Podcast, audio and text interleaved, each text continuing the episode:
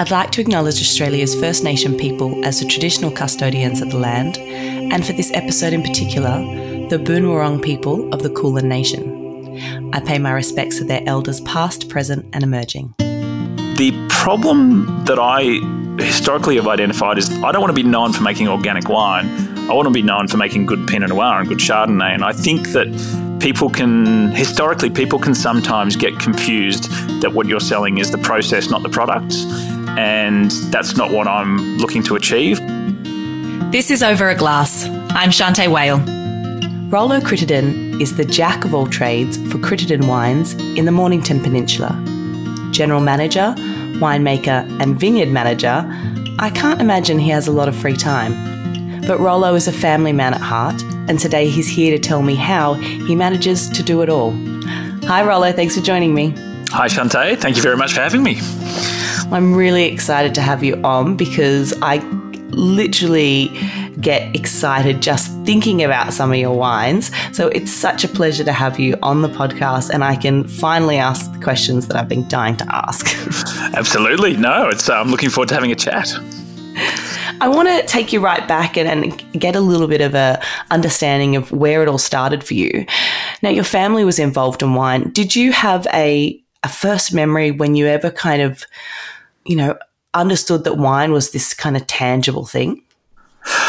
Um, look, I think um, yeah, being second generation, but my my parents actually weren't in the wine industry originally, so they were in the horticultural industry. They um, they actually owned a couple of nurseries, and so I think my they bought the property in 1982, and so I can remember the very start. Um, so going back to when I was about six years old, and I've just uh, given away my age there, and um, and it was just a, I guess a, a progression from there. You know, I just loved it. was a greenfield site that they bought, and so the planting of the vineyard, putting in the lake, the building of the winery, and it, it just evolved. And I guess it's still evolving. And so I don't think there was sort of one defining moment, but certainly one of my greatest memories was we um, during vintage we, we, would always have some internationals working or some some people from around Australia, and Mum would cook dinner for everyone every night. And so just some of the discussions around the table and, and the wines that were um, enjoyed over those meals, and and it's sort of really opened my my eyes up to the to the the great wine wine world that we we have. So yeah, I think that was probably I guess the driving force for me to get into the industry in many ways. Yeah, so I suppose you know having so different accents around around the table would always be very intriguing to a young child, I imagine. Absolutely, yeah. You know, I, I, there was, you know, we've had a myriad of, you know, it was from French, Italians, um, we've had Americans working, and they were always young and excited to be, you know, traveling the world. You know, this was when I was in my teens, so very, um, I guess, impressionable age, and um, mm. and yeah, it was, and and just to sort of hear their stories, which were always had a theme, but always quite unique, uh, and it just made me want to sort of get to that age where I could sort of jump on a plane and start traveling the world and and and working in other people's wineries and experiencing those uh, those those things for myself. Awesome. Well, travel the world you did. You studied winemaking at Charles Sturt University. Was that straight out of school?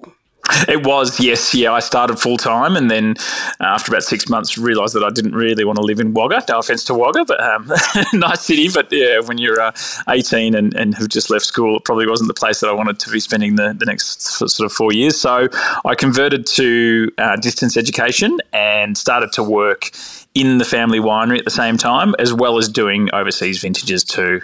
Um, yeah, which was which was a great opportunity.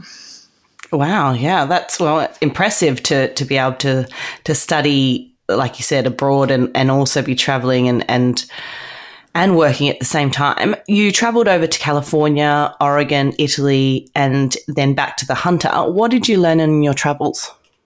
Um, well, I learnt a lot. I mean, I, I learnt, um, uh, I guess, much of my cellar skills and winery skills I, I, learned back here at the family winery because at that time we actually were employing a, a winemaker who was a, a guy um, called um, Arthur O'Connor, and he'd sort of had some really big winery experience. And so he was able to teach me some fantastic cellar skills, which have really sort of helped me on my way. And then beyond that, you know, traveling overseas, I think it was just really, it opened up my, my eyes to, to the different varieties around the world. You know, I, I loved working in Italy with Nebbiolo. I think that that was just probably one of the greatest experiences of my career. Um, you know, and then of course um, spending time at a place like Au Bon Climat in uh, in California, working with Pinot Noir and and you know the formidable character that's Jim Clendenin, who passed away recently. But um, but that was just such a great experience. So beyond just spending time in the winery, it was also the you know the great dining experiences and the the people that you meet in, in other wineries and the different ideas and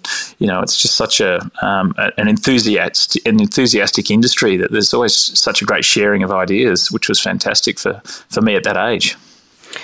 Yeah, I mean, you absorb so much and you're so curious at, at in your teenage years and yeah all new experiences are usually good experiences yeah you are not then, jaded not, well yes yeah. sadly not yet hopefully yep. um, you then d- did a vintage as well in the hunter what were your impressions of the hunter valley when you're working there that was um, that was really interesting. You know, I I grew up on the Mornington Peninsula, um, producing cool climate wines, or in a family that was producing cool climate wines, you know, Chardonnay and Pinot. And I had no concept of what it would be like, firstly, the size of the hunter, and especially compared to the Mornington Peninsula back, you know, going back 20 plus years.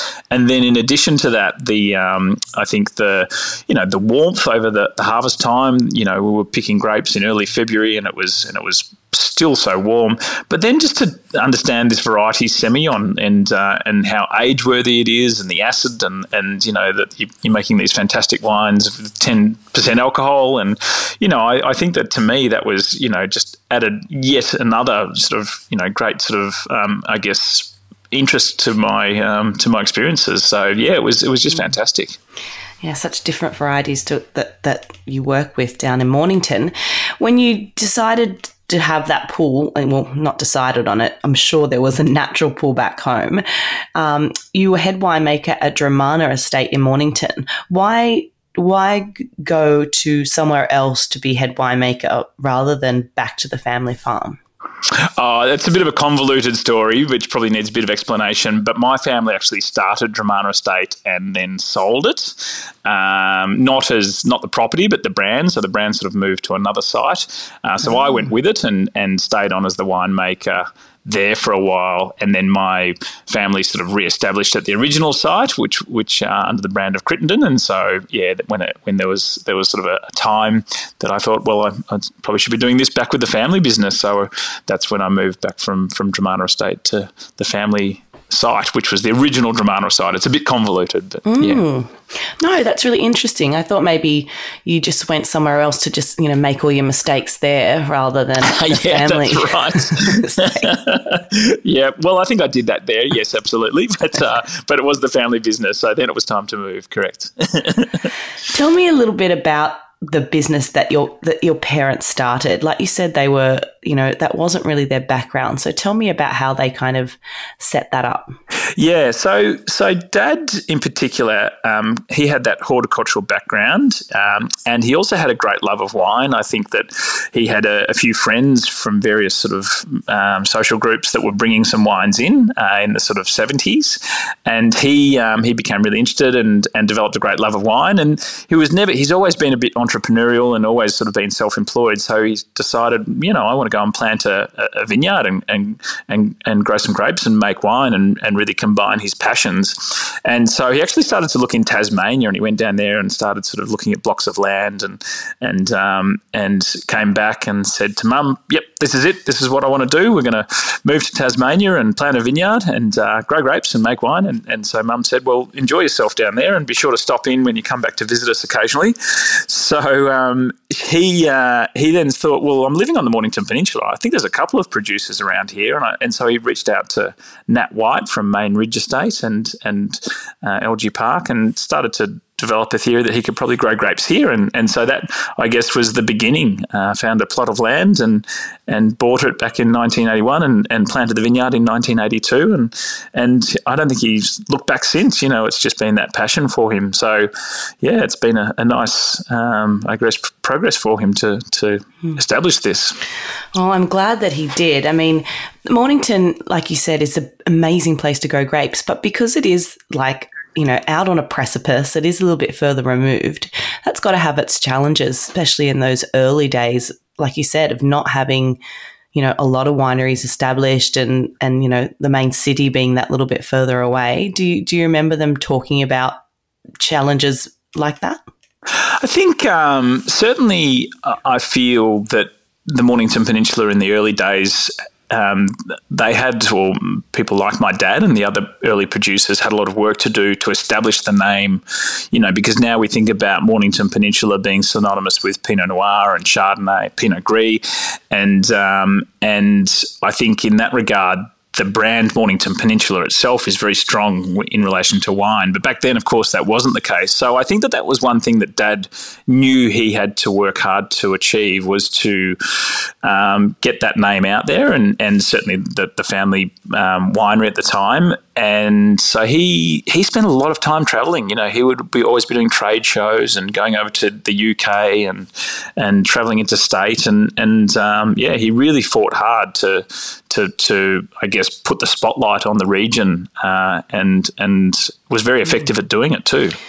Well, I mean, I just think about yeah how how much harder it would have been back in those days. And you just think how grateful that they did have such a passion for it and, and decide to kind of keep going. Um, if you don't mind me asking, Margaret, your late mother, sounded like a force of a woman. Do you mind telling me a little bit about her legacy? Yeah, so she she um, she absolutely was. She was um, she was an only child, which I think um, probably was um, part of the makeup of her tenacity. She um, so she her background was actually nursing and, and pathology, and and then she um, when we uh, planted the vineyard and and built the house here and started living here. And I think she just decided, well, I, I want to contribute. And so she was a fantastic cook, and uh, so she decided to um, put uh, a restaurant on the site with its, which was sort of a restaurant cellar door, or probably more of a cafe at the time, uh, which was the first uh, by a long shot of the um, the sort of cellar door restaurant um, operations down here, and it was hugely successful. You know, visitation was great, and I think people really enjoyed it. Her, I didn't think her business acumen was as good as her ability to cook and to, to run the, the restaurant. In that, um, you know, she would do things like she'd have barbecues set up down on the lawn, so you could bring your own meat and have your own barbecue. And I remember there was always a trampoline there, and so every other weekend there'd be an injury or two from some kid launching off off the trampoline. So all of these things were, um, I guess, part of the the naivety of, of running an, an early sort of um, farm hospitality operation. But um, yeah, it's uh, she she was great at what she did, and, and certainly very driven. She worked seven days a week and long hours. So yeah. Wow, that's so awesome. I mean, you come from amazing stock. I mean, you know, she she worked for quite some time and you know, was she amazed by just, you know, how Mornington flourished? I mean, now it is a mecca for amazing food and wine. I think so. Yeah. Look, I think that um, it's interesting. She she did a sort of a scrapbook um, uh, hobby where she would every time there was an article on any of the Mornington Peninsula producers, she would actually cut them out and, and she scrapbooked them. And it's interesting when she passed, we actually had them uh, scanned and bound into a really nice book. And and these things, this goes right back to the very early '80s, and it's this amazing um, I guess, document which um, sort of follows the progression of the Mornington Peninsula, not just in relation to wine, but its food culture as well. And and um, and now you look around, and you know, as a region, I think we have four or five chef hatted restaurants, and they're all on wineries, and and it's just such mm. a tribute. And I think that it just highlights that link between quality food and quality wine, and and um, and yeah, I think that it's it's really a testament to um, people like her, uh, and there were many more who who really um, yes paved the way in many ways. I'm so glad to hear that you you said about binding and and scanning some of those photos because that cl- that little you know, clip outs that she had would, yeah, tell an amazing story that often I'm sure lots of people would like to know about when, you know, they're, they're in the region. Um, yeah, I'm, I'm sad that I never got to meet her because she sounds awesome. Now, I want to know a little bit about you come back to the family farm, you know, you're now head of everything. How do you go about um, developing a winery and, and making it unique against other wineries in the region? Yeah, that's a that's a really interesting concept because in many ways we are bound, I feel, by the common goal of, in many ways, producing Mornington Peninsula Pinot Noir primarily. You know, that's um, the strive to make great Pinot is is what every producer pretty much in the region has in common. So differentiating yourself can be a challenge. Um, you know, I think we have a lot of things working in our favour.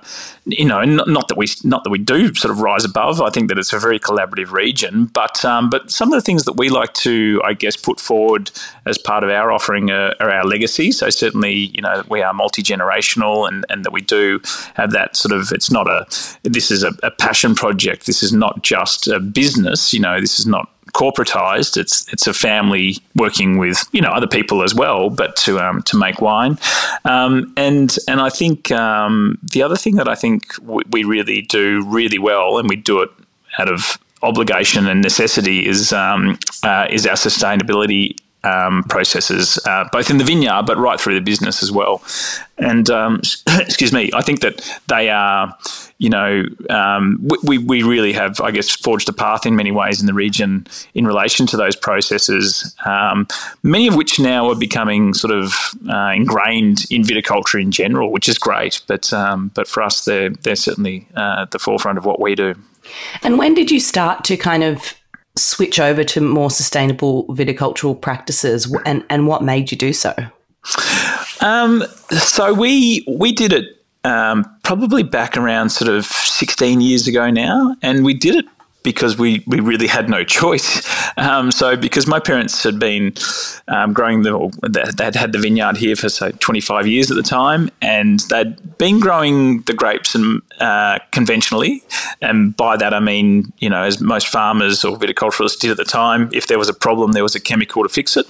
So um, uh, so, you know, if there was a weed, you'd spray it with a glyphosate. If there was a fungus, you'd use a fungicide and so on and so forth. And what they didn't realize at the time, despite my dad's um, uh, horticultural background, but there was no understanding of the cumulative effects of these chemicals, in particular in the soil. And so, over time, these uh, chemical residues have been building up and killing out all of the um, all the nutrients in our soil and all of the um, biological, um, uh, I guess, uh, beneficial. Um, uh, sort of life in the soil.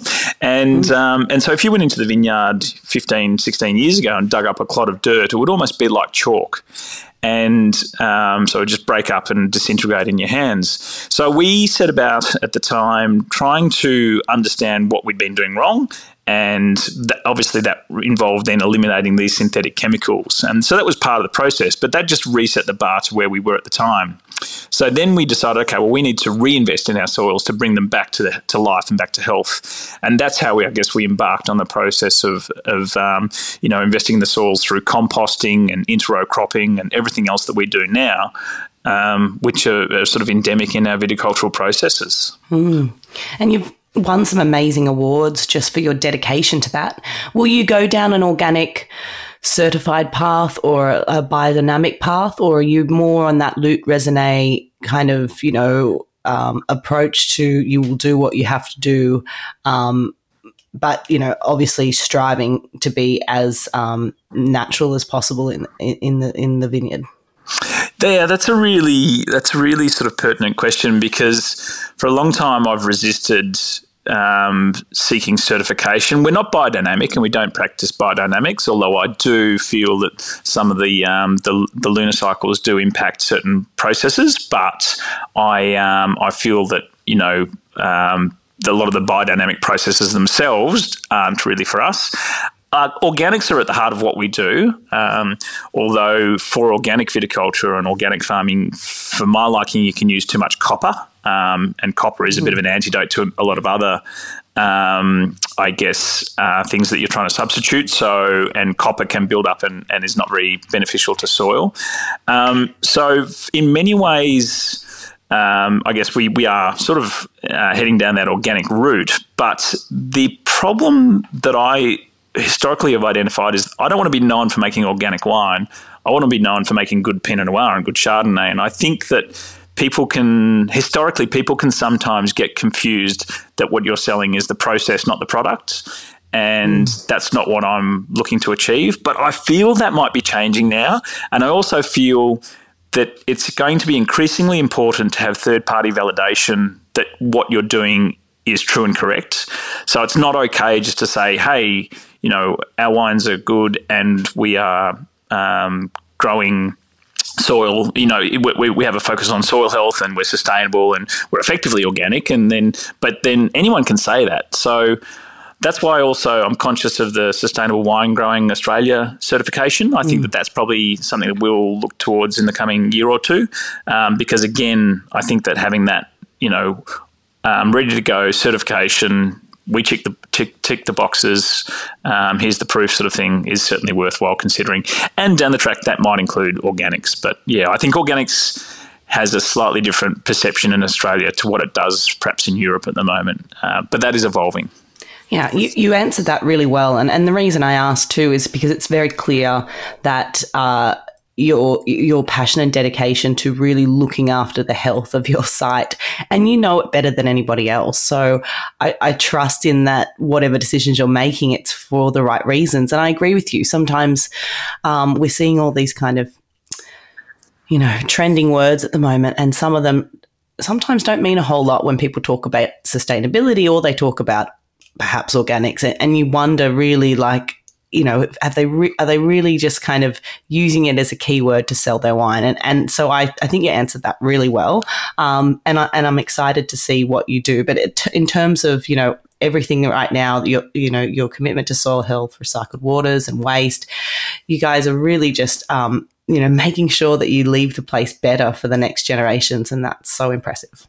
Yeah, I, I, think, and, and that is the key. You know, it, it, almost sounds a bit cliched to put it this way, but we do try and take the view that we're custodians, not owners, and and and that's never more clear being a second generation, but also having children myself. Um, you know, I, I think that it's this is not a sort of smash and grab operation. This is this is hopefully sustainable in every sense of the word, and and um, mm. and I, I hope we're we're doing that for the next generation and beyond. Absolutely.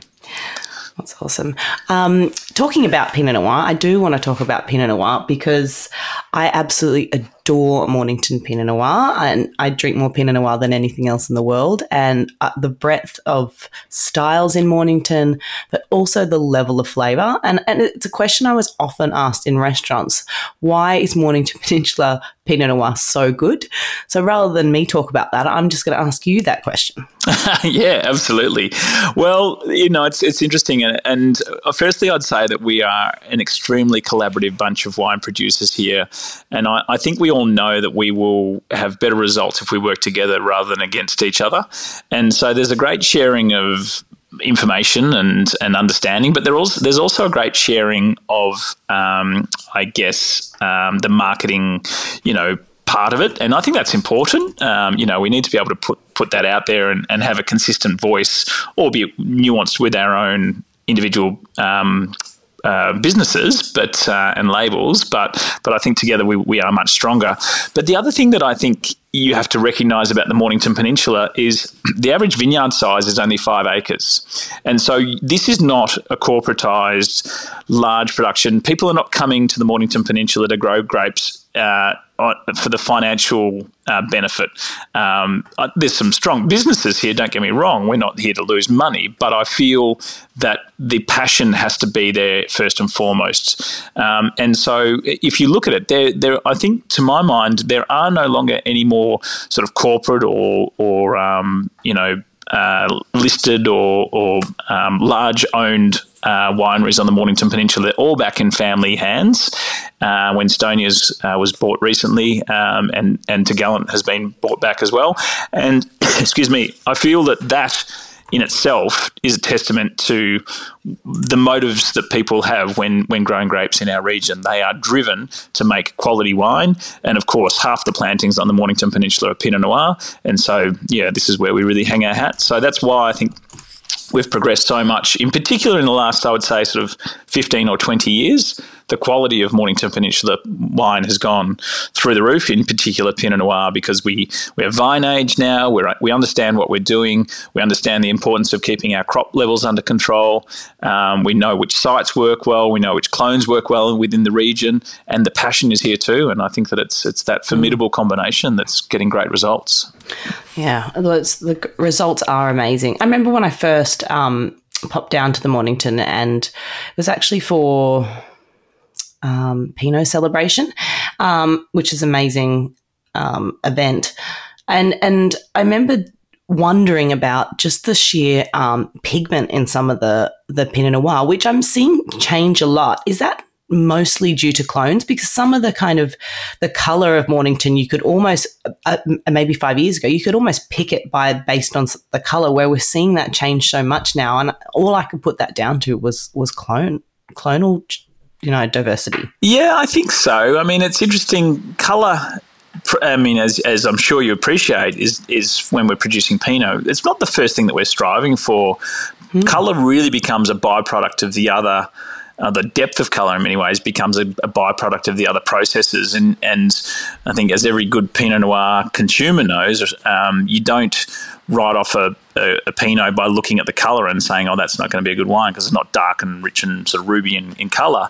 Um, so there's a lot of light Pinots out there that are delicious. Um, but I feel um, that, you know, I think that with everything that we're doing in this region, you do get that concentration on every level. Mm. So, you know, with that vine age, with that um, better clonal mix, um, you know, and and I think with the the work that most producers are doing here with their soils and and their their vine health, um, they do result in in higher quality fruit, which is quite often equates to more concentrated fruit. You know, keeping cropping levels down as well, and that as a result will often result in um, uh, in, in, in darker coloured wines. So yeah, I think there is a bit of a change, but it's also so vintage um, uh, specific as well. You know, if you look at um, like 2021 was a bit lighter in colour, but certainly the, the Pinots from 2022 and, and what we're seeing now in 2023 are, are much darker and, and more complex wines.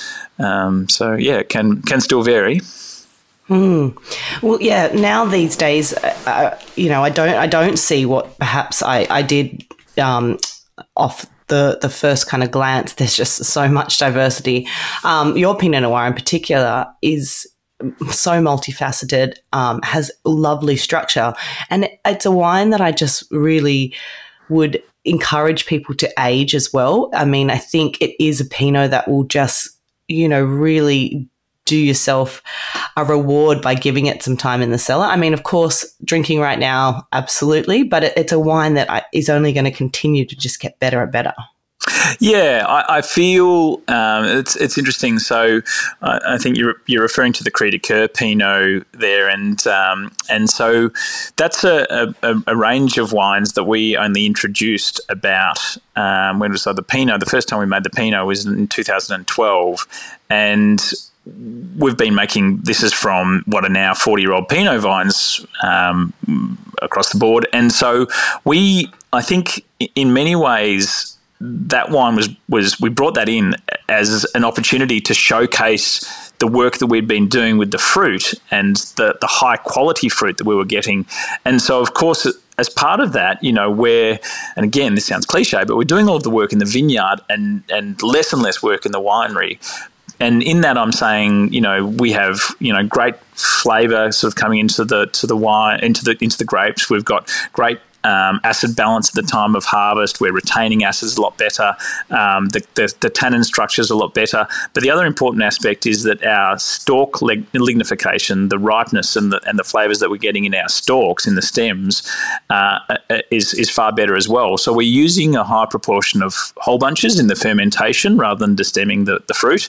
Um, and that results in, um, in my view, a very complex um, wine because you're getting a, a, whole different array of tannin structures, um, many sort of fine grained tannins that really do add, add to the complexity of the Pinot. And if you don't have healthy uh, high quality fruit and you use whole bunch, the wine will look green and stalky and and you know n- not not in a good place. And and I feel that it's only since we've been doing what we've been doing that we've been able to actually use that stalk, which has given that opportunity to make a more complex Pinot. And yes, I definitely agree that that, that makes that structure makes the Pinots far more age worthy. So absolutely, and the acid uh, retention there as well. So yeah.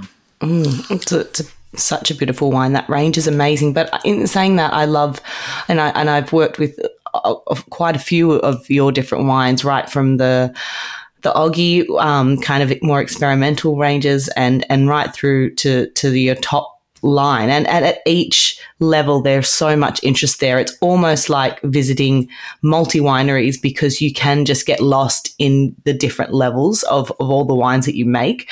Um, but I desperately have to talk about a little bit more of the Cri du Coeur range. So I'm so sorry that I'm focusing on that, but uh, they're so exciting wines and I, I can't not ask some of these questions.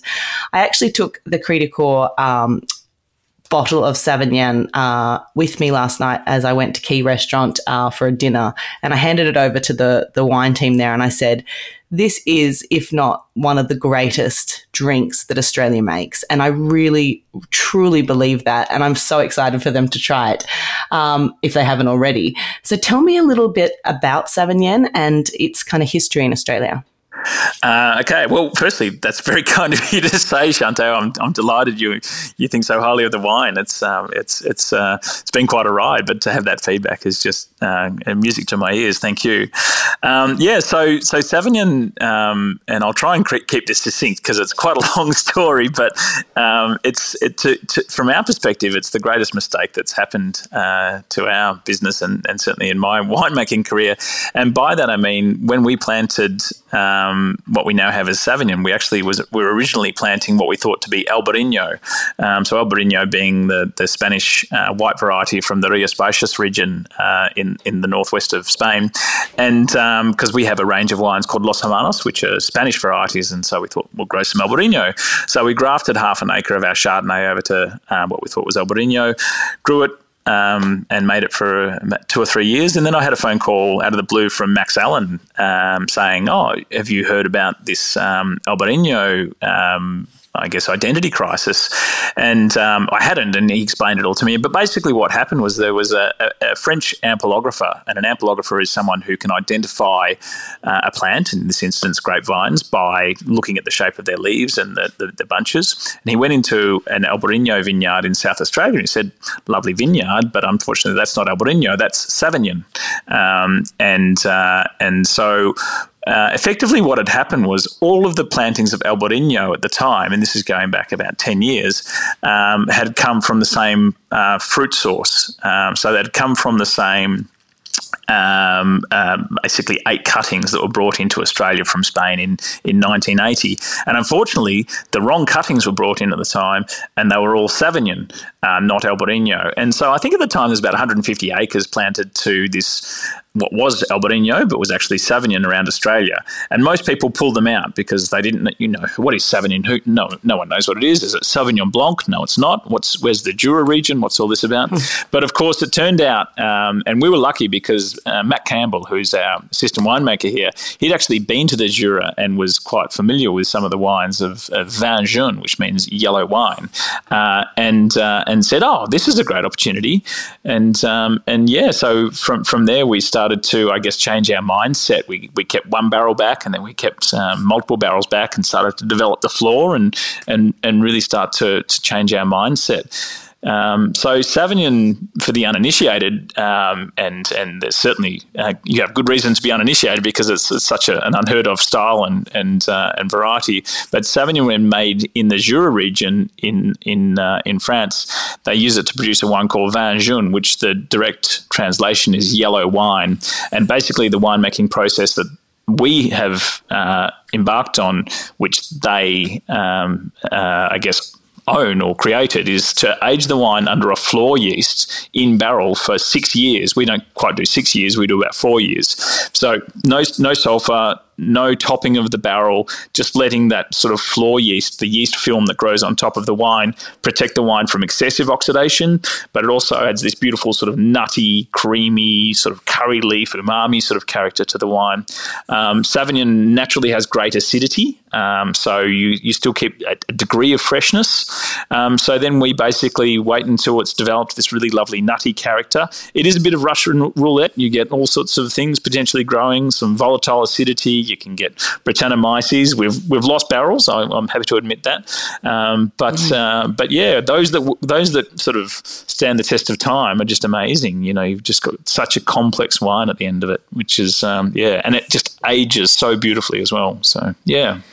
Well, the yellow wine that you produce is is just sensational. It's unlike um, any other drink, and that's why I call it a drink because it's just it's at such top level in quality uh, um, that I that I've seen. And that includes lots of Vin Jaunes that I, have tried from France as well. Um, what a happy accident, and how amazing to have somebody that kind of knew of um, of that variety and how to work it that was you know working with you at the time. Uh, what was your first taste of a yellow wine like? Did you go and purchase some bottles so that you could understand the process? I mean what were your first impressions when you tasted it yeah, well, that was it was quite quite interesting. So Matt, again, um, we um, was a group of friends, um, Matt and his wife, and and uh, and a few others. We went on a soon after this revelation had come out. Um, we went on a, a trip down to uh, Dunkeld to the Royal Mail Hotel, and we all rented a house down there and had a really nice meal, and and uh, which was fantastic. But Matt seized the opportunity, and he brought down. And I can't. It might have been a Stéphane Tissot um, uh, and uh, and he brought this big uh, clump of Comté cheese down, and just when we were sort of um, you know having a drink before ready, ready to go out to the Royal Mail, he just plonked both of them on the table and was like, right, let's have this. And I'm just like, holy shit, what is this? Like this is just. Firstly, I'm like because my natural instincts as a winemaker, I'm like, well, this is oxidized and this has, you know, this going on, that going on. But once you look through those characters and you start developing, it's just so, they're almost addictive. Like you can just see such incredible, um, you know, subtleties in a wine um, that is just so age worthy and, and, incredible that, yeah, that was, I guess, a, a, a, changing moment for me. And, and so from then I've sort of been collecting and enjoying Vin Jaune and really trying to track others around Australia that are working with this style and this variety. And yeah, I think it's just so, so much fun. Uh, tiny production for us because it's it is such a um, yeah small area that we have, and it's yeah it's, it's such a, a laboured process, but um, but it's good fun nonetheless. And it, and it is a laboured process, and it certainly is not a wine for everybody. I mean, that's that's kind of style is just not, you know, like I say, it, it's one of the greatest Australian drinks that is produced. But I wouldn't say to everyone, you know, you have to drink this wine, you have to love it, because I, you know, it's not going to be for everyone's particular palates. But it's undeniable just in terms of the flavor spectrum that you get and how long it lasts on the palate. You, you can have a sip and then, you know, half an hour later, you can still taste different nuances. It's amazing, but they also age almost indefinitely as well. And then what, because you have such more production, are you putting some aside for your, you know, at least for yourselves for later down the track?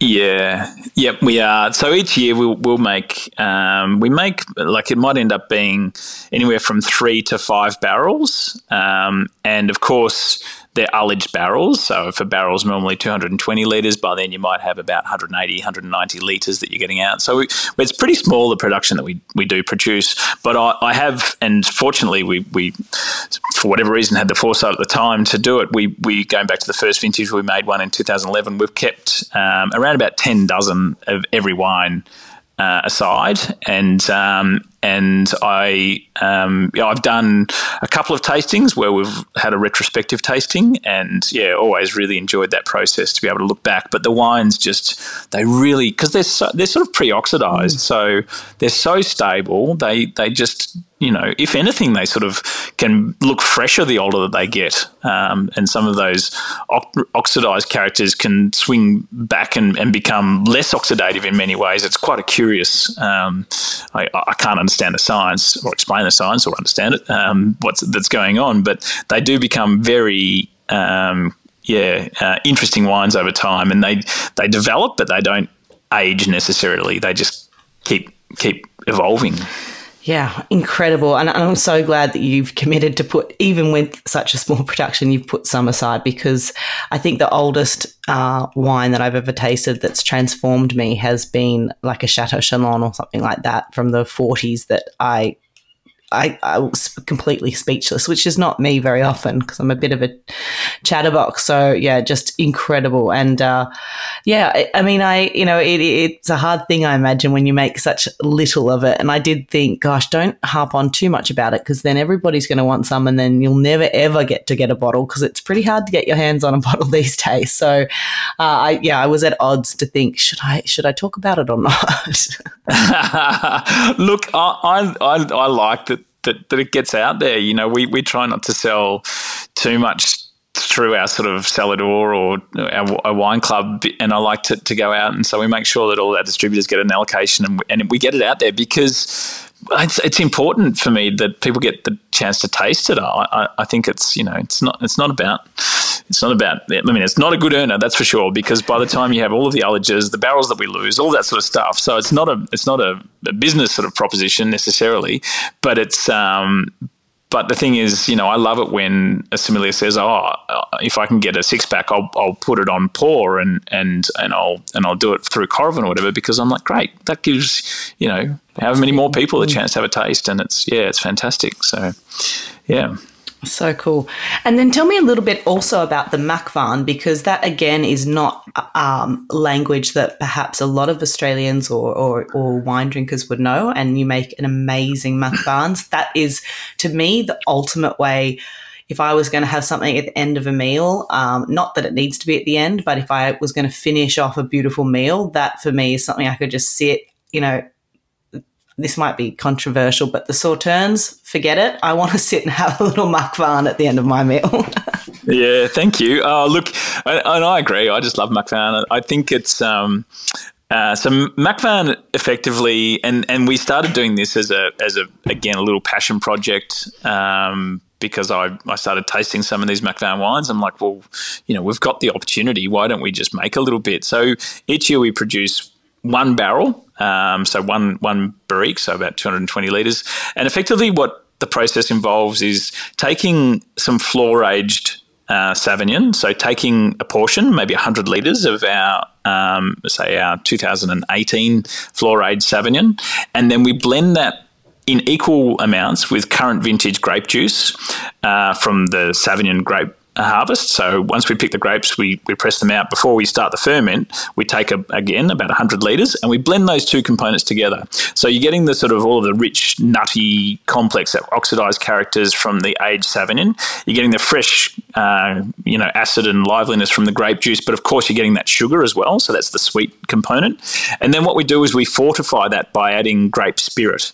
Um, so now fortification by name alone, as, as most people would know, fortification is, is something that they used to do to certain wines to prevent any further fermentation or its spoiling or anything like that. So, what you do when you add that spirit and take it up to 17% alcohol is you prevent any further fermentation from kicking off so that the the, the wine will stay sweet, and then you've got that sort of rich, complex part from the uh, from the the um, the aged Savagnin, and then we put it back to barrel for about a year, uh, and then we bottle it, and it just becomes this sort of really sort of again sort of nutty, but it's fresh and it's rich and it's complex and it's raisined and it's yeah, it's quite amazing stuff. So um, yeah, very small production, but really enjoyable. Yeah.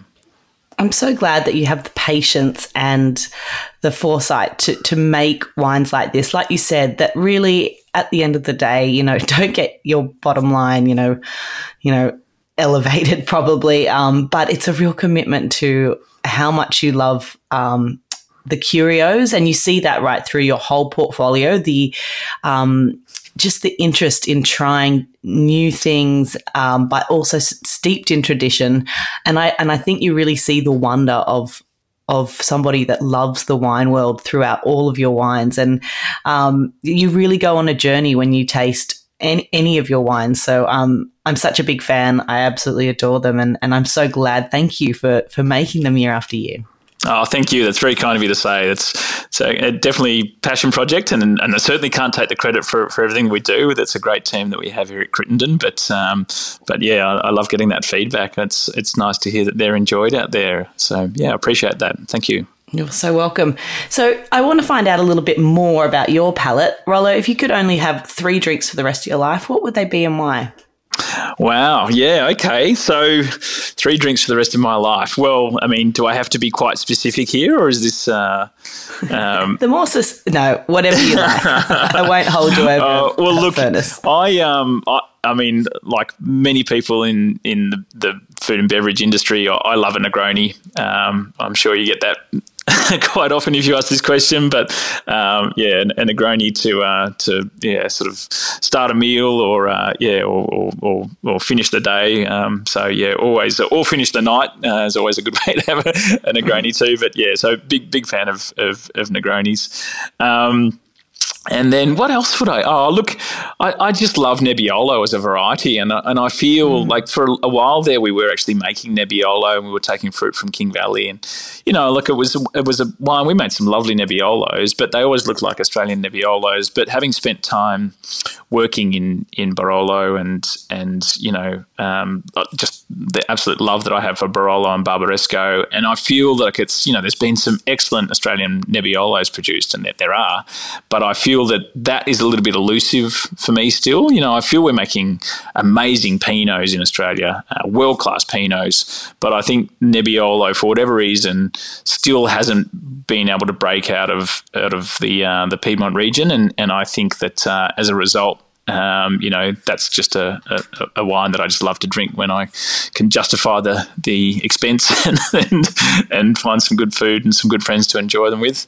So um, yeah, I guess and and you know, to that end, and it, it, always has to come back to wine, but just Pinot Noir, of course, like um, in general. And you know, I think there's so many great examples. And I, it's interesting, and again, could be a cost thing, but I don't drink much Burgundy. Um, I drink a lot of Australian mm-hmm. Pinot. Like I just think we're just doing mm. such a great job in Australia. You know, I mean, if you want to go high end, just the purity of the Bindi Pinots coming out of, of Macedon, but um, beyond that, you know, the complexity of of um, you know other other regions, and and of course here on the Mornington Peninsula Peninsula. Um, it's just some world class Pinot. So I think uh, two two wines uh, and and of course a Negroni. Uh, that's what you're going to get for your three drinks that I that I I, I would uh, hang my hat on. I love that. I'm, I'm, I'd be disappointed if you didn't say Pinot Noir, but uh, it's always nice just to hear. You know, you know, I was always curious when winemakers come in what they would choose kind of as their first drink, you know, and would always, of course, offer champagne in a restaurant. But uh, it just it just it fascinated me to see what does you know when somebody that drinks wine all the time, what do they just feel like when they first sit down? They're like, oh, you know, most of the time they'll say something like, "I'd murder a Negroni," or, or "I'd you know double gin and tonic for me," whatever it may be. But it it's always interesting to, to have a little bit of insight into what makes you tick as well. But well, it's been like totally inspiring. Uh, like I said, I, I, couldn't be a bigger fan of, of, of the wines that you do and the way that you look after your very special place down in Mornington. Thank you very much for spending um, some time with me. I've thoroughly loved uh, having this chat with you. As have I, Shanteh. It's been, uh, yeah, absolutely uh, uh, a fantastic experience. And uh, thanks very much for listening. I appreciate the, the conversation. It's been great. Thanks so much. Cheers to you. Thank you. This is Over a Glass. I'm Shanteh Wale. Stay tuned for more stories from the world of wine and drinks. Listen in every Thursday on your podcast app. Follow us on Instagram at Over a Glass Pod and contact us at overaglass at deepintheweeds.com.au.